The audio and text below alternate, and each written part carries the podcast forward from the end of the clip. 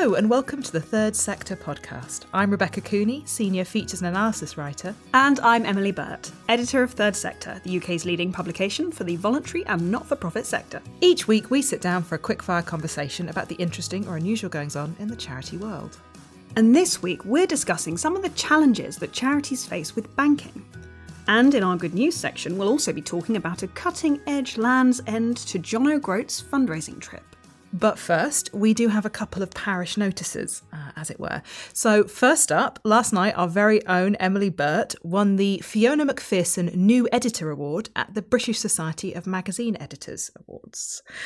Congratulations. Uh, Oh. Utterly well deserved. Thank I'm you. So chuffed about this. I feel very uh embarrassed about this, but I am yeah, I'm super chuffed. I'm just so pleased that I get to represent this brilliant title. Third Sector is a really special magazine. Specialist media is important and I, you know, a good editor is really only ever as good as the team around them. So, you know, I'm just very lucky to work with great people like you for as long as I can. Well, that is a slightly sore point, isn't it? Um, so, yes, so a quick update about this podcast and some personal news. Uh, this is going to be my last episode of the Third Sector podcast because I will be leaving Third Sector at the end of the week. I am in an incredibly lucky position where I'm really, really excited about my new job, but I am genuinely gutted to be leaving Third Sector. I've just had the most amazing time here, and I really feel like I've grown up here, professionally speaking. You know, working with some fantastic journalists, you know, the current team, you, Andy, uh, Andy Ricketts, Russell, Alina, as well as kind of many former colleagues, including particularly Andy Hillier, who was, as editor, kind of generous and brave enough to take the plunge and let us start up this podcast. Um, and our former digital editor, David Hobbs, who just did an, a lot of the early legwork to get us in the position to hit record for the first time. I, yeah, like working with all of you has been amazing, and I have loved working on this podcast. It has just been so much fun, and we've had so many great producers. You know, Anushka Tate, who I feel like you, you ever seen the scene in Black Books where he goes to his accountant and and like he's like emptying out of his pockets, and he's just like, well, that's April, that's Other, and that's Misk, and it's just crumpled bits of paper. Yes, and then he turns it into a smoking jacket, which I always enjoyed. Yes, yeah. And I feel like we did that to Anushka. I just kind of gave her some crumpled up notes and went, can we have a podcast, please? And she showed us how to make a podcast. Um, you know, Lindsay Riley really held our hands through the pandemic. And then Aiden and Joe, who have figured out the new studio space that we're working in with us sort of post pandemic. Um, and it, they've just been fantastic. And, you know, the audience response has been brilliant as well. Like, it's great to know that you guys are out there listening. And, you know, it's it's been brilliant.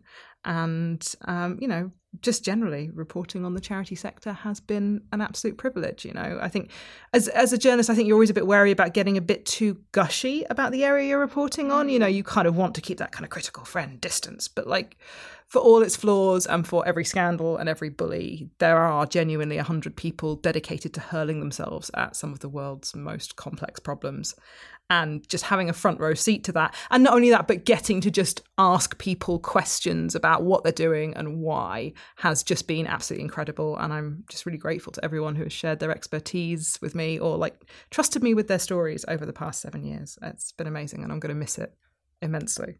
Absolutely. And seven years is an extraordinary tenure for any reporter to have with a brand. Um, and Third Sector has been so much the better for having had you on the team. Um, and specifically to do with this podcast, in a, in a fit of nostalgia, I actually went back and downloaded some of our first podcast episodes to listen to on my way into work this morning. And Rebecca, I don't know if you're aware, but the first ever episode that you and I recorded together was released on the 5th of July 2019 which will line up almost exactly with the end of this week, which Oh my God. does mean that you are leaving me on our third anniversary. I'm which- very sorry. How could you? I'm very upset about that. It feels uh, like you planned it this way, but Very sorry. We will always have the puns. yes, we will. And and in all seriousness, you know, I will ask our listeners to indulge me just for a moment more. Uh, I think it's no exaggeration to say that this podcast exists because of you. Um, a little over three years ago, you took it on yourself to build a new channel for Third Sector entirely from scratch. And from the very beginning, you have been so ambitious with the Third Sector podcast. I mean, in your very first episode, you tackled the very light and airy subject matter of diversity in fundraising. and you didn't stop there. And, you know, ever since this podcast has grown and flourished, I'm going back to my numbers from when I was submitting for us for award that we, you know, should have won earlier this year.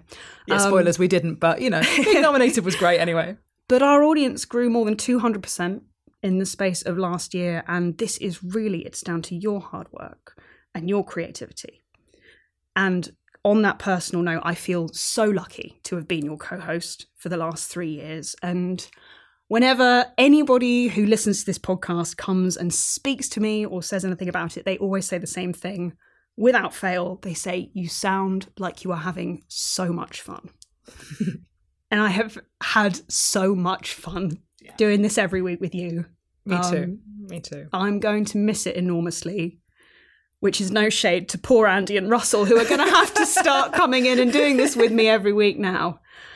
Um, you are a phenomenal journalist in every sense of the word. I know that you are going on to brilliant things. Um, at Third Sector, we are all going to miss you, but uh, it's just very exciting to see someone growing and going on to an even bigger challenge. Um, and actually, as we're on the subject here, we've got you this uh, leaving gift, which oh wow, we wow. would like you to uh, donate that to a charity of your choice. Sorry, Emily, is this is this a suitcase full of cash? Yes, no, we we just thought this was the um, you know the simplest way of doing things. Well, that's very kind, but like, is this is this normal? Is well, I mean, it's good enough for Prince Charles.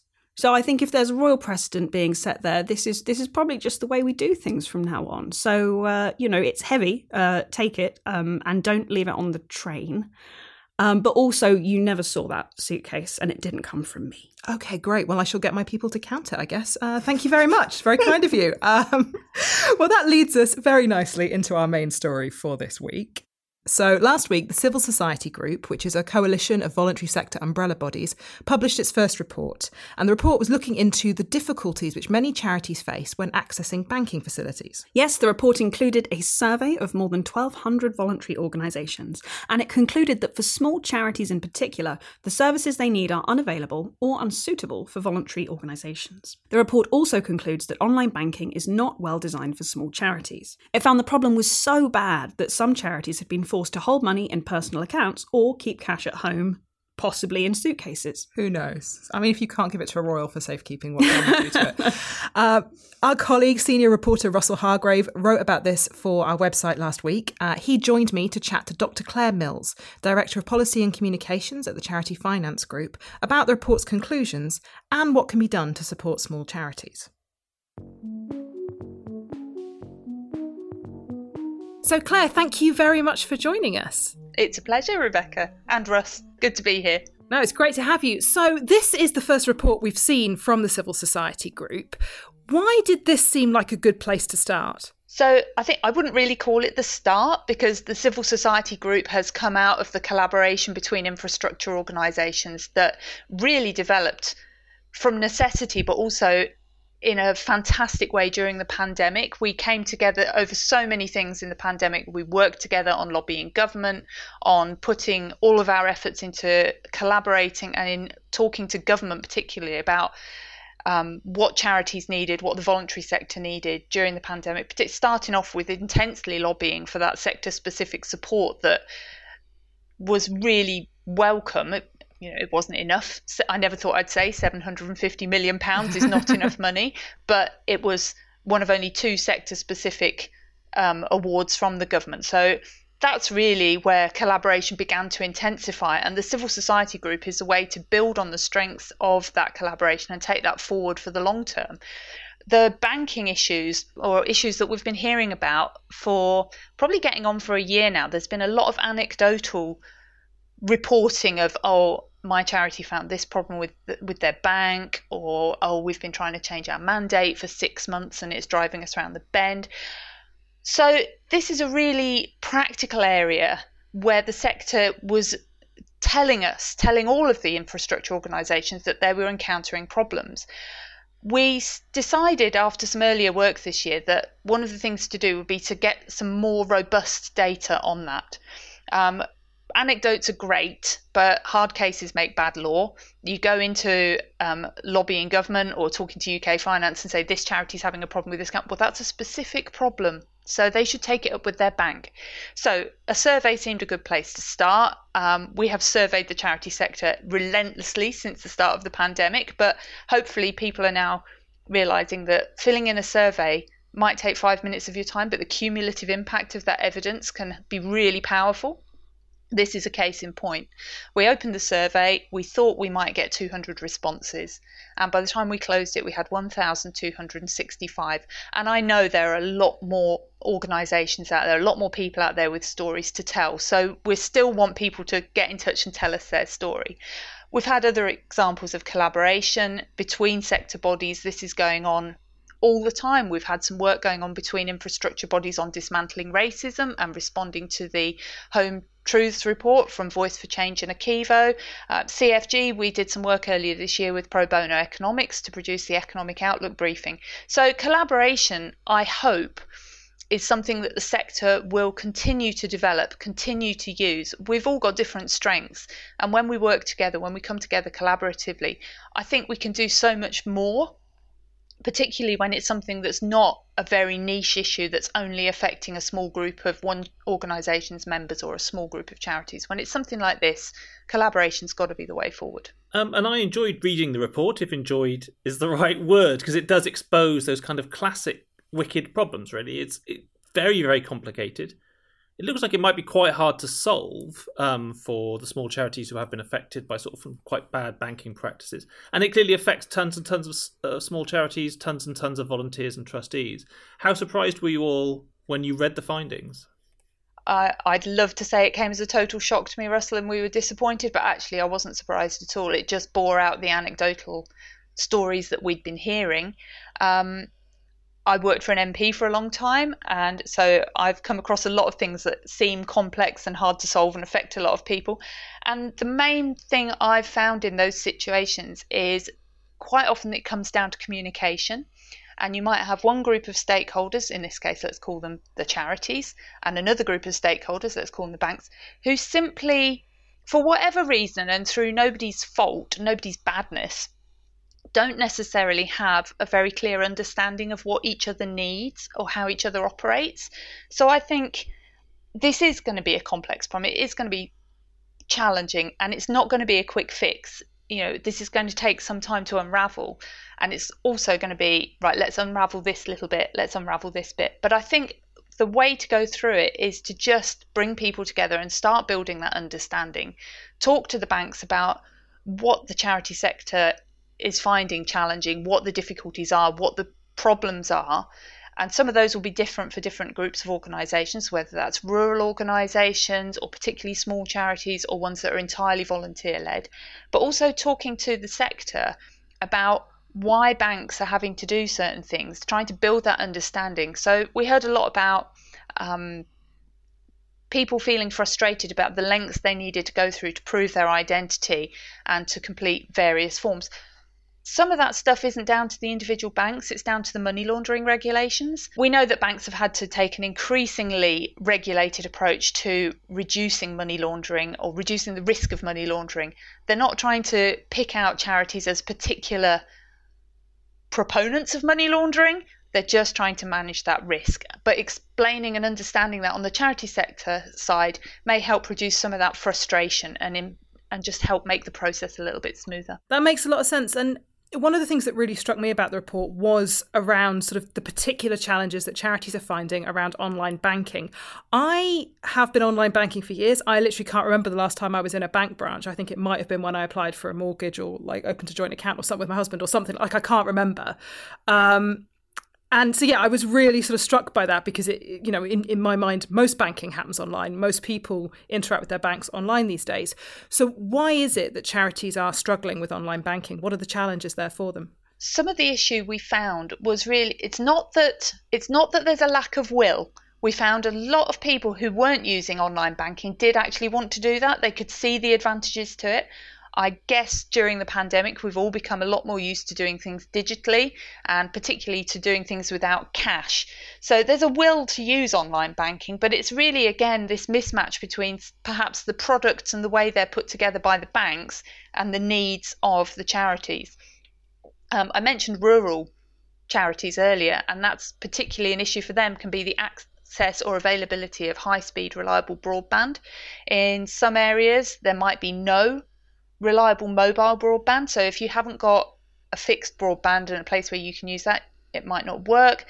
Some places that broadband just isn't available. So we need to make sure if people are going to have to go digital, that they're going to be able to get access to the infrastructure that they need for that. And I'm meaning infrastructure in telecoms terms, they're not charity infrastructure. um, I think some of the issues as well go back to just simple things. So if you're a charity and you need two signatories on a check, you might have to post those checks from one person to the other and then they post it onto whoever you're paying. But it's quite straightforward to do that. But a lot of people have told us that they couldn't have dual authorization on payments with an online account. Some people told us they could, some people told us they couldn't. So I guess that comes down to the different products that are available from different banks. But when you're thinking about risk, when you're thinking about managing control and maintaining control of the, your resources, your financial resources, dual authorization seems quite a straightforward thing to, to need. So that's another issue to go back to the banks and say, hey, how, you know, if you don't offer this, can you explain how you're keeping how people's money will still be safe? How are you going to encourage them to manage that risk? So there's a, a few things to unpick there. There's access to the infrastructure, there's understanding of the needs, and trying to make sure, again, it comes down to understanding each other's situation. And why do you think some of those services aren't available or aren't very well organised for charities? What do you think the banks are missing? I do think I am going to take a bit of a pop at the banks here, and I do think um, it comes down to a lack of knowledge about the complexities sometimes that you find in not in charity as an action, but in charity as a governance structure. So, in all of the different forms people can have, whether they're a social enterprise, a registered charity. I heard today about a charitable trust that was asked for a set of documents by a bank, and they'd just been trying to change their mandate. And this was months in, still being asked for a form of document that hasn't been used for many years. When charitable trusts first existed, they had a specific form of documents. Those no longer exist. This was a newer charitable trust. So the bank was showing a fundamental lack of understanding about what the governance structures was, what the various bits of documentation were that they needed. And that was quite simply a lack of understanding, a lack of knowledge. So if we can do something to produce a simple guide for banks on different charity structures and what they have, that might be a start. I think as well there's an element there though that the banks will have people in their charities department working on, you know, understanding charity accounts, but does it come down to the people on the end of the phone or the people at the end of the chat, the live chat, or people in branches? And we know people in branches, branches have been closing. We've got far fewer branches than we used to have. People in branches are no longer there's not as many of them, they've got pressure on their time, they can't be experts in everything. And it's not fair to expect them to be experts in everything, but it is fair to be able to say to them, no, this is the information that our organisation uses, this is our structure, this is our paperwork, these are our documents. Please don't tell us that we're wrong yeah. because we're the experts in ourselves yes, I can imagine that being incredibly frustrating. Hmm. um, and yeah, so we've talked about sort of some of the services that aren't available or where there's a lack of understanding. But the other thing that kind of came out of this report was that the services that are available aren't suited to the way that charities operate. And we've touched on it a little bit already. But what are some of the issues that charities are encountering there, and what problems is that creating in turn? So, one of the things we saw, particularly through the pandemic, I think that's resolving itself to an extent now was just the amount of time it was taking to open a bank account. Um, if charities decided to change banks for whatever reason, and some of them we did see um, when HSBC introduced charging for their charity bank accounts, there were a big number of organisations trying to open new accounts with other financial institutions and coping with that level of demand, that surge, at the same time as people are still recovering from the pandemic. We'll give them a pass on that because we know that that's things haven't gone back to how they were before. But having to process all that paperwork. And I've said about the amount of paperwork there is relating to money laundering. That has to be gone through for a new account. They can't necessarily do that. So that's been a problem. It's understanding that charities signatories are likely to be trustees who are volunteers who give up their time freely. But those volunteers, those trustees may have full time jobs, they may have caring responsibilities. It may be, if I were to go not to one of the branches in my local town but to a different bank, I could have a 40, 50 mile round trip for that journey living in a rural area. So it's understanding the time pressures, the availability, the accessibility. Some of it we've heard of people struggling to prove their ID because they haven't necessarily had the right documents that the bank needed. In the case of people who've lived in the, same address for a long time or who don't travel abroad, they might not have a passport, they might not have a driving license. We don't always get paper bills now to prove your address. So a lot of those things have been coming up time and again as, you know, what are we meant to do about this? How are we meant to do this? I think as well, one of the issues is still the reliance on cash and checks by some organisations. Now, I, I looked in my checkbook before this podcast to see when I last wrote a check, and I can tell you that since 2016, I've written one check, and that was earlier this year, and it was to a local charity where I needed to pay my membership by check. I think banks in particular, you know, they're conscious of the amount of time and resource it takes them to process checks and cash. And we've all been discouraged. You know, there's been a lot of nudge theory going on, hasn't there? Trying to get people away from the expensive forms of doing transactions to more digital, more online, more paperless transactions or going contactless. We've heard from some charities, particularly those where their donors are older people who are perhaps more familiar with checks, that they still want to write checks they still want to make donations by check in the same way that your nan might still want to put a tenner in the post to you for your birthday rather than going online and pinging £10 into your account. That's just an evolution that's going to happen. So it's still creating problems. I don't think they're problems that are going to last forever, but there's a long tail to this shift away from cash and check. There's going to be a long tail to it. So, and we need to still enable people to make transactions in a way that suits them, particularly if we're relying on donor income. Yeah, and I mean one of the things in the report that really kind of kind of caught me short was that there seemed to be uh, problems with uh, banks requiring charities to have a certain amount before they deposit it. And if they're getting small donations, that was requiring people to either put the money into a personal bank account or store it in their own homes, which got me thinking of like, you know, the Father Ted joke about, oh, it was just resting in my account. like, that is literally creating that situation, which, you know, is a bit of a red flag for poor financial issues. You know, you're always hearing about the Charity Commission sort of saying, oh, you know, this bank, this charity kept paying stuff into trustees' personal accounts. And it's kind of seen as being a bit of a red flag for poor financial governance. Um, and they're being forced to almost by the banks, right? And that's why I think I spoke to the um, people at the Charity Commission last week, and they have been incredibly supportive with this piece of work. Um, the Charity Commission, I don't want to put words in their mouth, but they're aware of this as a risk. We see it as a governance risk. It is putting charity funds at risk, but it's also putting people's individual reputations at risk. You know, I would hate it if I was out of the goodness of my heart holding some money to pass over to a charity and then suddenly someone's going, Well, you, you kept that money? You kept that for a while? Yeah. You know, that's not great. We don't want to go back to the days of people having money in a tin that they keep in the sideboard. that's not great either. We want people to be able to follow good governance, follow good financial reporting and controls, and have an audit trail that's the other thing. You know, if somebody's given me given fifty pounds to a charity, we want to see that fifty pounds banked so that it's in the right place. It doesn't need to be sat in a tin or put in someone else's account and then passed through. It muddy it muddies the waters. We know charities rely so heavily on public trust, and this is creating a situation that could erode public trust. I would hate to see that happen just because we have a situation where banks and charities aren't really understanding what each other needs to work the best. Why can't banks just offer a standardized account, a specialist charity account agreed across the industry that then all and any charities can access? I mean, maybe it's a stupid question, but what, what's the barrier to banks doing that? There's no stupid questions, Russ. You know that. oh well, let's let, let's see let's see how long I can keep asking questions before you change your mind. okay. Well, Do you know, when I first started thinking about this situation, I did wonder if that might be a possible solution in the same way that we had the post office card account, which came in when um, benefits, I think in particular, were needed to be paid into a bank account and people couldn't go and cash their giros or cash their checks. And that post office card account was a very simple thing. It then became branded, I think, as basic bank account, and other banks began to offer it as well. And maybe that would be a solution.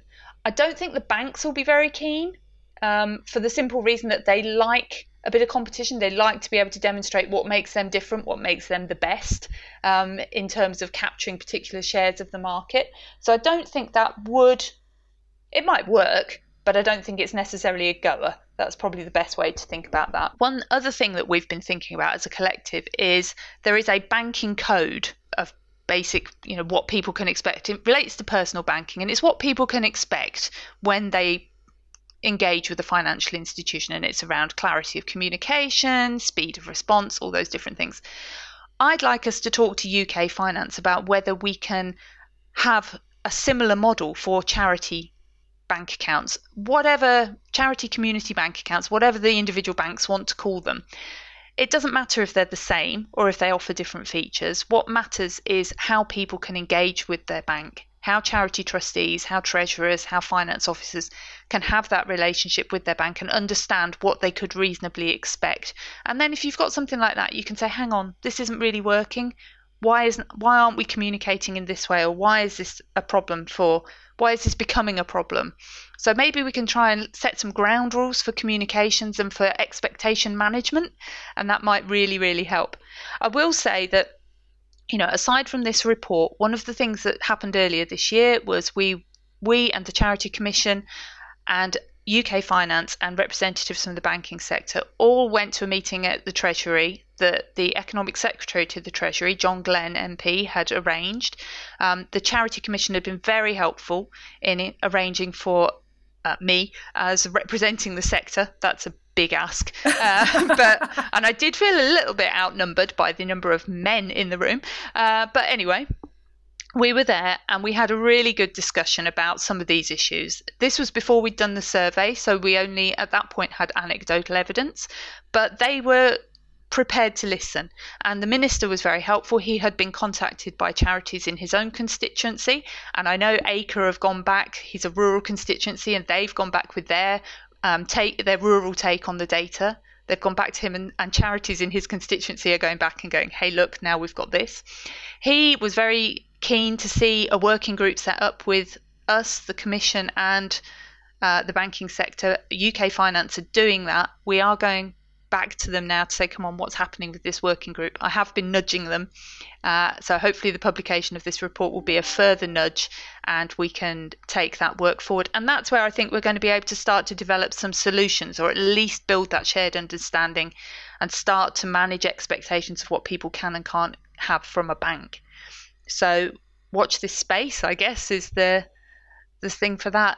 Apart from that, we've called this briefing number one the data we got from the survey is so rich. There are so many ways we can come and start to look at this, whether it's by size of charity, location of charity, specific causes, or specific problems that people are encountering. So, this is not the last you've heard from the civil society group Banking Challenges series of reports. Amazing. So, one of the things that your report did conclude was that these complex and overlapping challenges cannot be solved by either the voluntary sector, the banks, or government alone, but must be tackled collectively. You've spoken a little bit about sort of talking to government and the need to chat to the banks, but how do you envision this collective problem solving happening? A working group is being created, and that is going to include people from the sector, so me and hopefully some others, people from UK banking, UK finance are bringing this together. I hope representation from the Charity Commission as well. And this is all being done following some heavy nudging from the Economic Secretary to the Treasury. So I don't think it's going to all be solved in one go. I think we will look at the different categories of problem, whether that's around proving your ID, dual authorization, availability of staff, knowledge for staff. I think we'll break it down into chunks and chip away at different bits I don't know at this stage how we might prioritize those challenges. It might be there are some things that are relatively straightforward that just require a bit of education on both sides. There might be some things that will require looking closer at regulations. That's probably around the money laundering stuff. I I don't think we're necessarily going to see a winding back of that just because we're a charity. Don't make us go through the regulation. That's probably not going to happen. But certainly we can look at it, look at different pieces of the problem and try and unpick them. Looking at it as one big mess, as charity banking challenges, it's helpful to think of it in that way because it's there's a lot of work to do.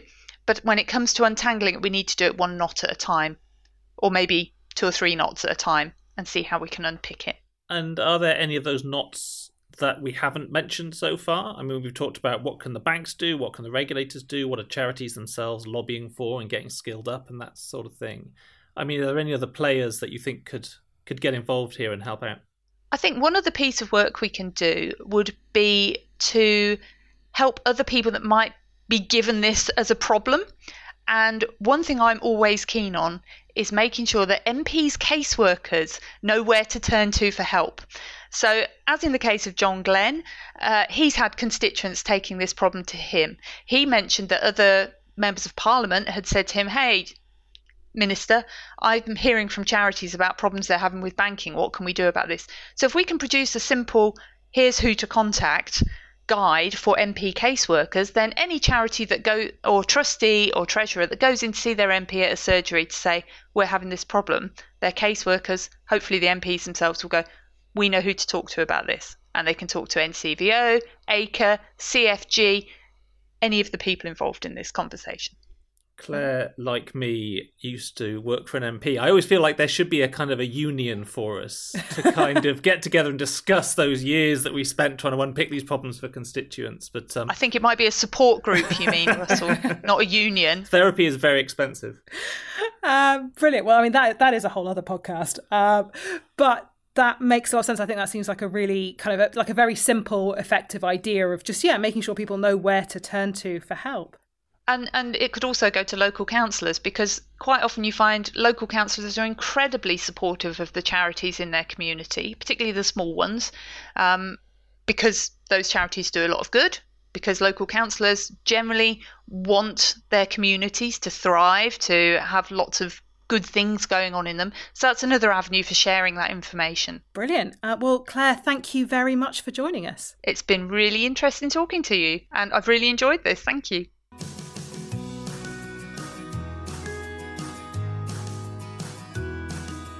Each week, we're bringing you a good news story, positive or quirky news stories that we've spotted in the sector. So, what have you got for us this week? Well, this week I have the story of Colin North, who runs a landscaping company called Born to Garden in Canterbury. As we speak, Colin is travelling from Land's End to John O'Groats in order to raise money for the Motor Neurone Disease Association, as well as for the Masonic Charitable Foundation and the Kenward Trust, a drug and alcohol rehabilitation charity based in Kent. Okay, so I noticed there you say travelling. How, how is he making this trip? He is making this trip very, very slowly uh, because he's completing the 880 mile route at a maximum of 12 miles an hour astride a sit on lawnmower. I feel like that's going to take him like a while. Yeah, I think you're not wrong. Colin is planning to spend roughly 20 hours a day in the mowing seat, uh, which is a long time to spend on a lawnmower um, by anyone's stretch. And um, well, even more surprisingly, though, it does turn out that this has actually been done before. So there is, in fact, a world record for Colin to beat. In 2017, that record was set at five days, eight hours, and 36 minutes. So that's the time that Colin has to beat, uh, but he does say he expects to be causing some form of traffic chaos all of the way. Do you know what? That actually does sound like it's going to be a massive endurance feat. Just 20, like, I feel like that's going to be hilarious for about the first 45 minutes of just, I want a lawnmower, the traffic has to slow down, and then absolutely mind numbing for the next five and a half days. Yeah, I hope he has a good podcast to listen to. We can we can recommend podcasts for you if you love the charity sector, Colin. Um, maybe you could tune into this while you're on the way. But I mean, actually, what I really want to know is: is he also offering to trim people's lawns? Along the way as he goes because that could potentially be a great way to raise a few extra quid for his special causes. It's the summer. Lawns are out of control right now. Yeah absolutely. And i feel like i feel like maybe councils local councils could pay him to just do right. the hedges on the way past. Yeah that makes sense. Um, but you know what? Actually as a form of transport this does make a kind of sense to me. So way back when I was a teenager, I used to ride a little 49cc moped and I had a summer job at B&Q in Weston-super-Mare. And I just have this memory of standing in front of the head strimmers in B&Q and noticing that they were 26cc and realizing that the vehicle that I rode 7 miles into work every day was not as powerful as two head strimmers strapped together. Um, so yeah, do you know what? Go for it, Colin. That sounds great. Anything is possible. And the idea of you riding a little moped around Weston-super-Mare gives me major North Somerset Amelie vibes. um, I hope there's someone playing an accordion on the back I mean, of it as well. take everything about Amelie and make it about 70% less aesthetically appealing. and you probably got it. Um, So Colin was inspired to do the ride for MNDA after he watched his father-in-law suffering with the illness. He hopes to raise £30,000 so that he can give £10,000 to each of his charities. Hedging his bets, if you will. Um, so, of course, as ever, we will include a link to his GoFundMe in the podcast story on our website. let's hope he makes the cut. Mm, Sorry. nightmare. Um, Rebecca, what story do you have for us? Your final story. Final story. final story for the Uh, Third Sex it's, podcast. It's a nice one. I like this one. So this is uh, I've got a story from the Royal Zoological Society of Scotland, which runs Edinburgh Zoo, and for the first time ever, they have fitted a giant anteater called Nala with a glucose monitor that's usually used on humans. So. Nala was recently diagnosed with type 1 diabetes uh, after Okay. she yeah, and she apparently exhibited the same symptoms which humans often do with the condition. In her case, losing weight despite eating the same amount of food as usual. Um, and the condition is known to occur in domestic cats and dogs, and in Tamandua, which apparently is another type of anteater. I just found out uh, in the wild, but this is the first recorded case in a giant anteater. I tried to look up the sugar content in an ant earlier. this is the kind of important research that keeps this podcast really high quality. Um, I did find one study that analysed hemolymph sugar levels in foragers of the ant Camontus rufipidis. Um, I mean, I can't even do that Latin. I'm going to try that again. Camponotus rufipids ant, possibly something like that. Anyway, it looked into their dependence on the metabolic rate during feeding. Um, it wasn't especially revealing on exactly how many ants an anteater has to consume in order to become diabetic. Um, but uh, in any case, I hope Nala is is doing all right. I presume she's doing better now. She has this jazzy little glucose monitor. She's indeed. I was going to say, I thought like eating insects was supposed to be like they're supposed to be like a good source of protein. It's the eco way forward, isn't Yeah, it? We- It's very trendy. Yeah. for sure. Yeah. Um, I don't know where that comes down on the pescatarian. So I'm pescatarian. I've got no idea where that comes from me, uh, eating bugs. I'm sure I'll have to work it out. So to go back to Nala, uh, yep, she's doing great. So Dr. Stephanie Motor, who is the resident veterinary surgeon at the Royal Zoological Society Scotland, said that keepers had done an amazing job very quickly training Nala to take an insulin injection every day. But she said one of the big challenges for the team was how to continuously monitor her blood glucose levels to ensure that she was receiving the perfect dose. You know, taking daily blood samples was not an option. And yeah, and they started initially by like monitoring the levels through urine samples, but obviously that's not brilliant. That's, you know, it's never going to be very precise. So, Dr. Motor said the team decided to contact some companies who produce the human glucose monitors to try and streamline the process and find a way which would be least invasive for Nala. Uh, so, the company Dexcom, who makes these uh, little monitors, they're kind of like little patches that you'll have seen sort of people just getting stuck on their arm, Yeah. uh, donated the monitor to the charity, and keepers were able to apply it during one of Nala's training sessions. And it now means the team can regularly check her blood glucose levels through an app remotely. And uh, Dr. Motor said that Nala is the ideal candidate for this technology, in part because of her lovely personality. Aw. Just love this. She's a very sweet little little anteater. Um, we'll pop some pictures of Nala wearing her little monitor on the website when this podcast goes out. Um, but yes, Fantastic. Good yeah. for you, Nala, and great to see some tech innovation happening in the sector as well. Yeah. The future is digital for sure. amazing, innovative, creative thinking from the team. Just going, yeah, why not? Why not? Why not? And well, that that's it. That's a wrap. You're all finished, Rebecca. So, just for our audience, we are in fact going to take a very brief hiatus next week while we transition into a Rebecca free podcast environment. um, but we will be back with another episode on Friday, the 15th of July. Who knows? It's going to be, it's a new era for Third Sector. Um, I will still be with you um, and it, we will make it work, but you know, we're going to have a very vital piece of this machine missing. So, yes, we'll be taking an appropriate time out. Uh, if anyone wants to send us flowers, then please do feel free. Send them on to the office. Um, just want flowers. If you, if, you want, if you want me to buy you flowers, I will buy you flowers. It's fine. Oh, it's not necessary. But, Rebecca, would you like it to take us away one final time? Absolutely. Make sure you subscribe to this, the Third Sector podcast, on your favourite podcast app to be the first to know about that next episode. Until then, I'm Emily Burt. And for the last time, uh, I'm Rebecca Cooney. Thank you to our guest, Clare Mills, and our colleague, Russell Hargrave, and to our producer, Aidan Lyons at Rethink Audio. Uh, normally, we'd say we'll see you next week. Uh, I think we'll say best of luck and bon voyage. Thank you.